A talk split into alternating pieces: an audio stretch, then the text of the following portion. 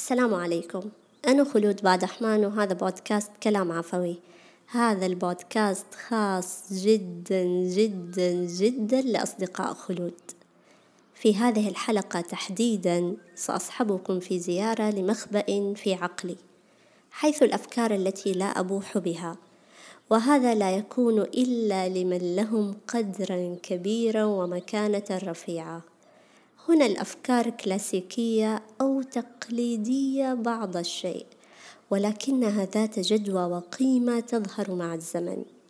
تعمدت إلباس الفكرة لباسا فضفاضا وكما يقول الشاعر سعيد يعقوب في الشرح منا انتقاص من فطانتكم وفي الإشارة ما يغني عن الشرح.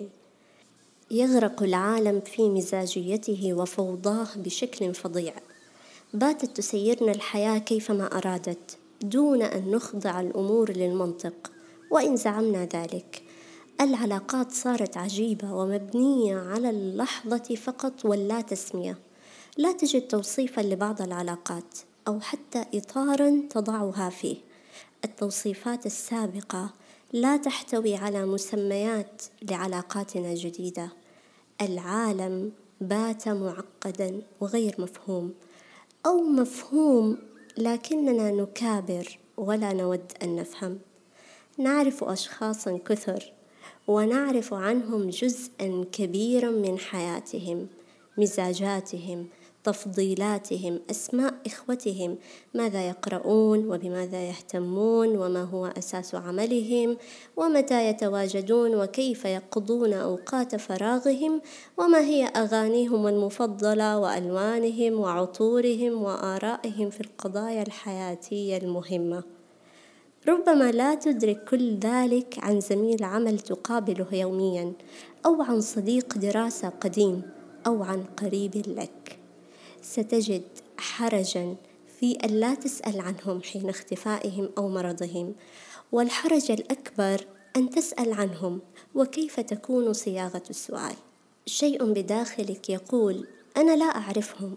ويبدو السؤال ثقيلا وصعبا وقد لا يفهم بالشكل الصحيح بناء على بعض الاعتبارات.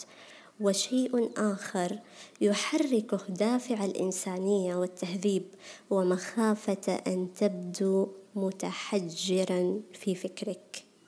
لم يكن بيننا خبزا وملحا ولكن بيننا ريتويت وبعض النقاشات العابرة والعميقة أو العقيمة عن الأفكار وفلسفة الحياة أو ما يصب في مصلحة العمل ونموه.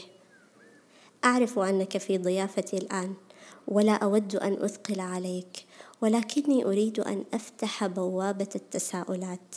عن كيف ستغدو الحياة مستقبلا بعد تراكمية هذه العلاقات؟ وكيف يمكن لك أن تتواجد في دوائرك الحقيقية والرقمية؟ وكيف ستكون إنسانيتك إن صرت تتعامل مع الآخرين كمعرفات وهم ليسوا كذلك بل خلف تلك المعرفات أشخاص من لحم ودم تعتريهم المشاعر وتعصف بهم الأفكار وتؤثر فيهم وفيك. حقيقة لا أحب العشوائية الحاصلة في هذا العالم وإن كان لي رسالة أحب التركيز عليها فهي أن يظل لكل شيء في حياتنا معنى ومكانا واضحا وأدعو لذلك دائما. فأغلب المشكلات سببها كارثية العبث وغياب المعنى والهدف. أحد السبل التي تساعدنا في حفظ علاقاتنا هي أن نراوح بين الحضور والغياب ونتجدد دائما ونذكر أنفسنا بأن الأصل هو أن لا يخاف المرء من أن ينسى بل أن يخاف من أن يمل من كثرة ظهوره. خاف الملال إذا طالت إقامته فصار يظهر أحيانا ويحتجب. تلك المراوحة هي مما يستعاد به التوازن ومما تحفظ به الهيبة فلا تذوب الحدود. والأفضل أن نكون ما بين اقتراب وابتعاد. أتذكر بيت أبي فراس الحمداني وإن كان لا يذكر في هذا المقام ولكنه يبدو شعارا مناسبا. وندنو دنوا لا يولد جرأة ونجفو جفاء لا يولده زهد. أن نقترب من بعضنا لنشارك ونتعلم ونساند ونبني سويا دون أن تسقط الكلفة. ثم نبتعد لنأخذ مساحتنا الخاصة فلا تضيع الحدود. علينا أن نذكر أنفسنا بأنه يجب أن نقنن وننظم واضعين كلا في مكانه بعيدا عن العبثية.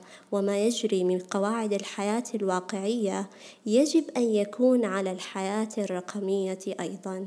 من المسؤولية ألا نولد جرأة كبيرة في غير محلها ولا تخوف ممقوت. مسؤوليتنا جميعا أن نبقي الحدود وأن نراجع من فترة لأخرى تجاوزاتنا بلا انتباه. اقبل المسافة دائما. وضع السور والباب والحارس إن دعت الحاجة. ولكن الفن ألا يلحظ ذلك أحد. بل تشعرهم بالثقة. ومع ذلك تكن مهابتك حاضرة. أعد تقييم طريقتك. دع عنك ما لا حاجة لك به. ذلك لا يعني أن تكون فظا وغير مهذبا. فللطف حد وحتى مآلاته. يجب أن تدرس وتفهم. يجب أن تؤطر علاقاتك بإطارات واضحة غير مميعة فلا تذوب الحدود. يجب أن تكون إنسانا مدركا تعطي الكلمة والسلوك وزنه وتفهم ما بعده وأن لا تنظر للأمور بعين العادية وهي ليست كذلك. أن ترتب علاقاتك وتمنح كل منها الأهمية المناسبة والمسافة المناسبة أيضا لك وللآخر. ماذا عن علاقاتنا القريبة؟ خذ مسافتك بذكاء فالمسافات لا تطلب شفهيا. إنما هي سلوك نتخذه بشكل طبيعي متمثلا في ممارسة هواية بنصف ساعة تجلسها وحيدا وغير ذلك. لا يوجد قاعدة ولكنك ستعرف في حال ابتعدت أكثر عن اللازم أو اقتربت أكثر مما ينبغي. افحص حياتك وراجع طريقتك. فالغاية أن ننجو وأن ننجو سويا. تذكر أن تقبل المسافة. وإن رفضتها فارفضها بذكاء. شكرا لاستماعكم. لا تنسوا مشاركة الحلقة مع الناس اللي تحبوهم بس اللي تحبوهم. ونلتقي بإذن الله تعالى في حلقات قادمة.